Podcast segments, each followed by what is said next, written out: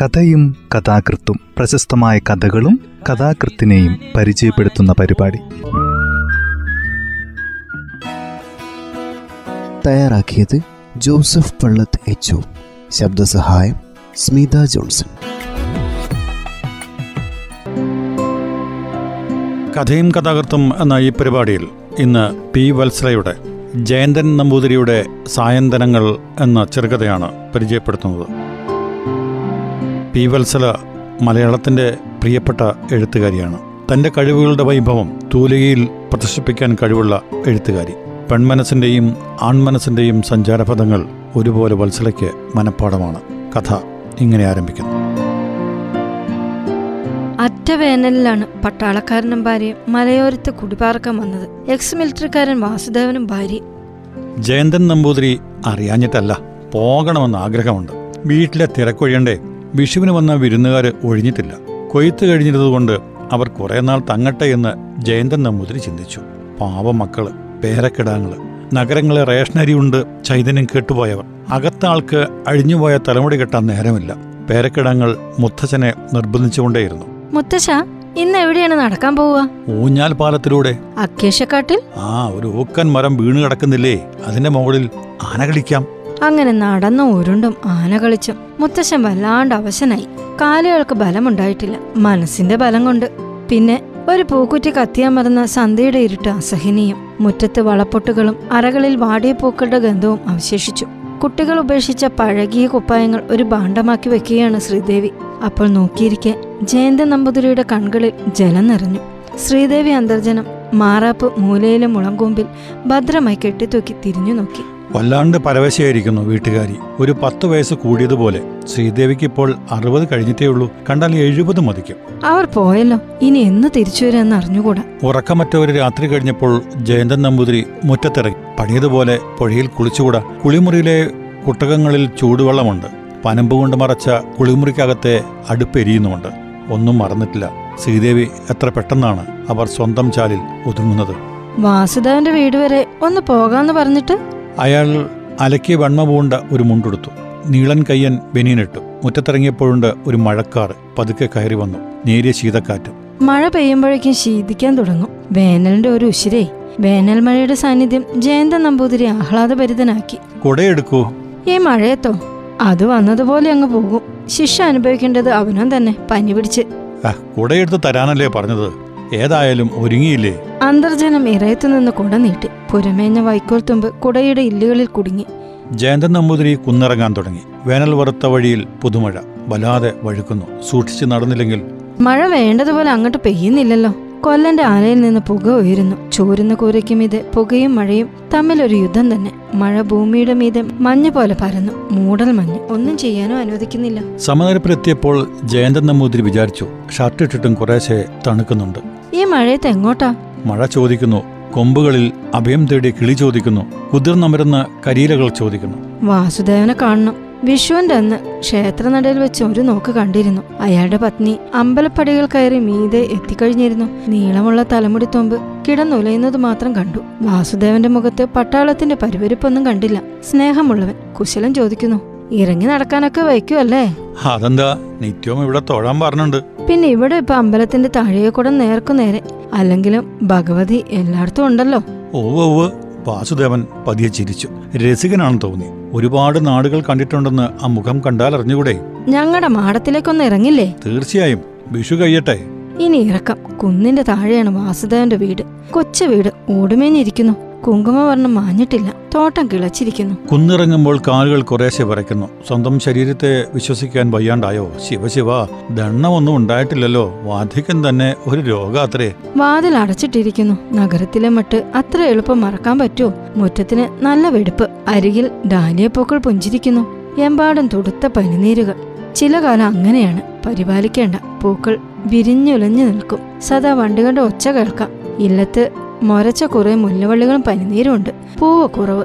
അങ്ങനെ ശ്രീദേവിയുടെ പഴയ മുഖം ഓർത്തുകൊണ്ട് നിൽക്കുമ്പോൾ അല്ല ആരാണിത് തുറന്ന കവാടത്തിൽ? കുളി കഴിഞ്ഞ് എത്തിയിട്ടില്ല. പുഴയിൽ പോയിരിക്കുന്നു. ഇരിക്കൂ. അവൾ ചാരുകസര തട്ടിക്കുടഞ്ഞ് നീക്കിയിട്ടു. ഉമർത്ത് രണ്ട് സ്റ്റൂളുകൾ കൂടിയുണ്ട്. അപ്പുറം ഒരു ലേഡീസ് ചെയർ. ഞാൻ ഇവിടെ ഇരുന്നോളാം. അതാ സുഖം. വയസ്സന്മാർക്ക് ചാരുകസേര പറ്റില്ല എന്ന് ഒരുപക്ഷെ ഈ യുവതിക്ക് അറിയില്ല. ജനലിലൂടെ നോക്കിയപ്പോൾ വാസുദേവൻ വരുന്നുണ്ട്. ആ ചെറുപ്പക്കാരനെ എന്തിനാണ് ഇവർ പട്ടാളത്തിൽ നിന്ന് പിരിച്ചയച്ചത്? അഞ്ച് അഞ്ച് കൊല്ലം അഥവാ പത്ത് കൊല്ലം കൂടി നീട്ടി കൊടുത്തുകൂടായിരുന്നോ?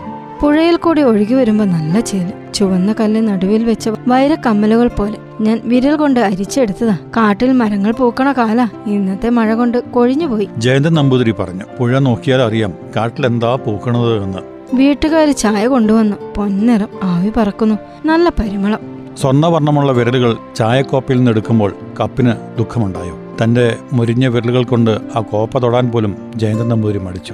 കഴിക്കൂ. ചായ പറ്റില്ലേ? പറ്റാണ്ടേ. ചായയാണ് എനിക്ക് സ്വർഗം ആ കുട്ടികൾ? ഒരാളുണ്ട്. അവൻ പട്ടണ ജീവിതമാണ് പ്രിയം. സ്കൂൾ അടച്ചിട്ടും അമ്മാവന്റെ കൂടെ കഴിയുകയാണ്. പുറത്ത് പൊൻവെയിൽ പരക്കുന്നു. വെയിലിന് ഏറ്റവും ചാരുതയുള്ളത് ഈ നേരത്താണ്. പുഴയോരത്തെ കായൽക്കൂട്ടങ്ങളെ മുത്തുമോതിരം അണിയിച്ചു നിൽക്കുന്ന വെയിൽ.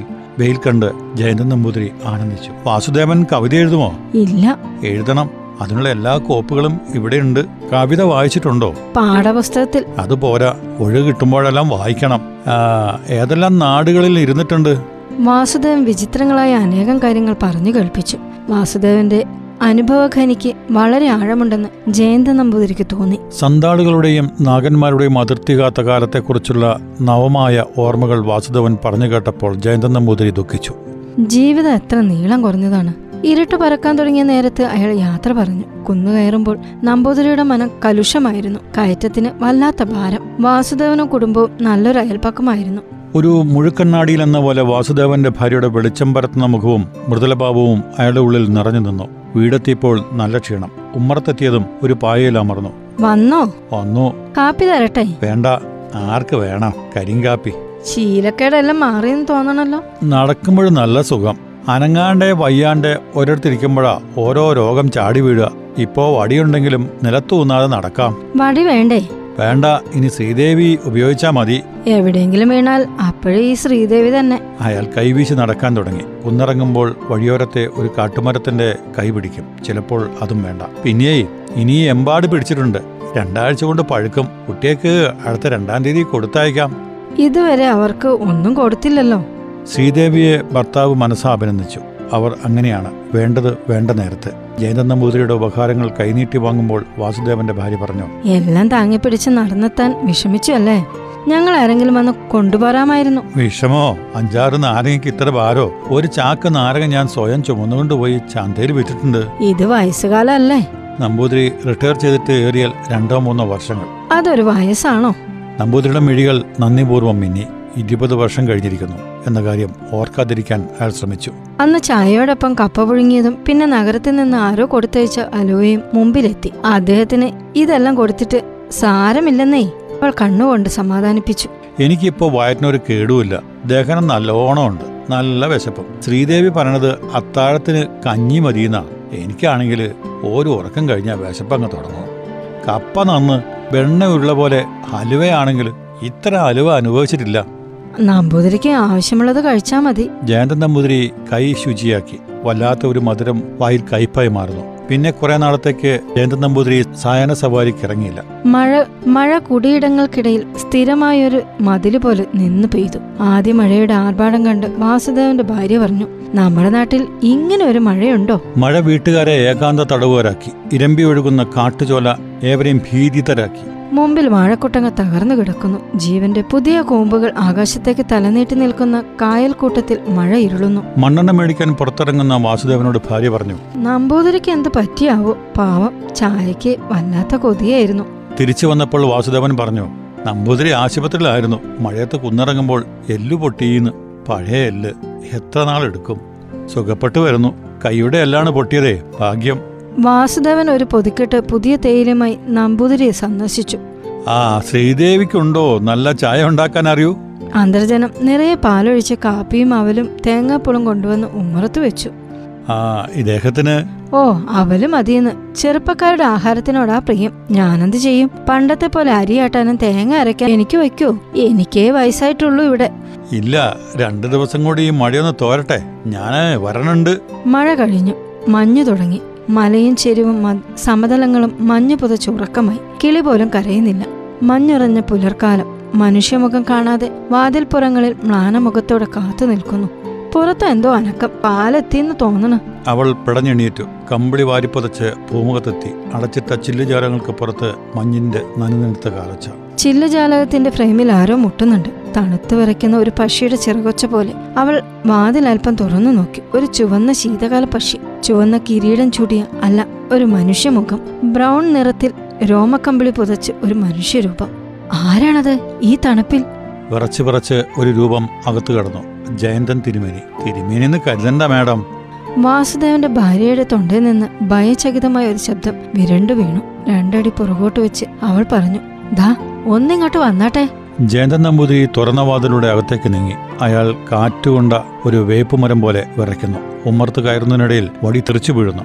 അതാ ഞാൻ അവരോട് പറഞ്ഞത്. വടി വേണ്ട വേണ്ടാന്ന്. പറഞ്ഞിട്ടാണോ ഈ തണുപ്പിൽ ഇറങ്ങിയത്? Never mind madam to have a look at both of your young faces നമ്പൂതിരിയുടെ പുതപ്പിനുമേൽ വിറങ്ങലിച്ച വെള്ളത്തുള്ളികൾ വാസുദേവൻ മറ്റൊരു പുതപ്പ് കൊണ്ടുവന്നു. റൂം ഹീറ്റർ ഓൺ ചെയ്തു.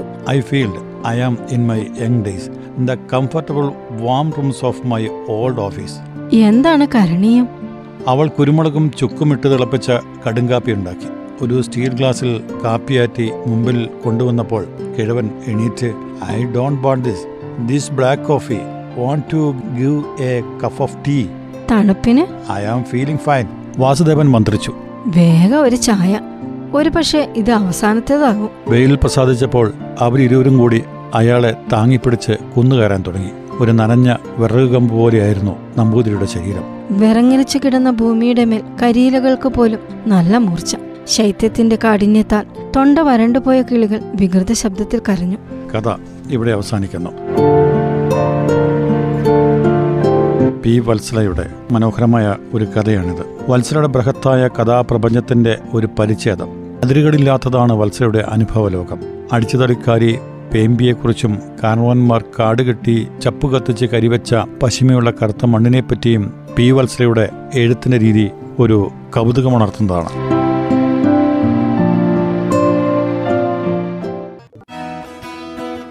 തയ്യാറാക്കിയത് ജോസഫ് പള്ളത്ത് എച്ച് ശബ്ദസഹായം സ്മിത ജോൺസൺ.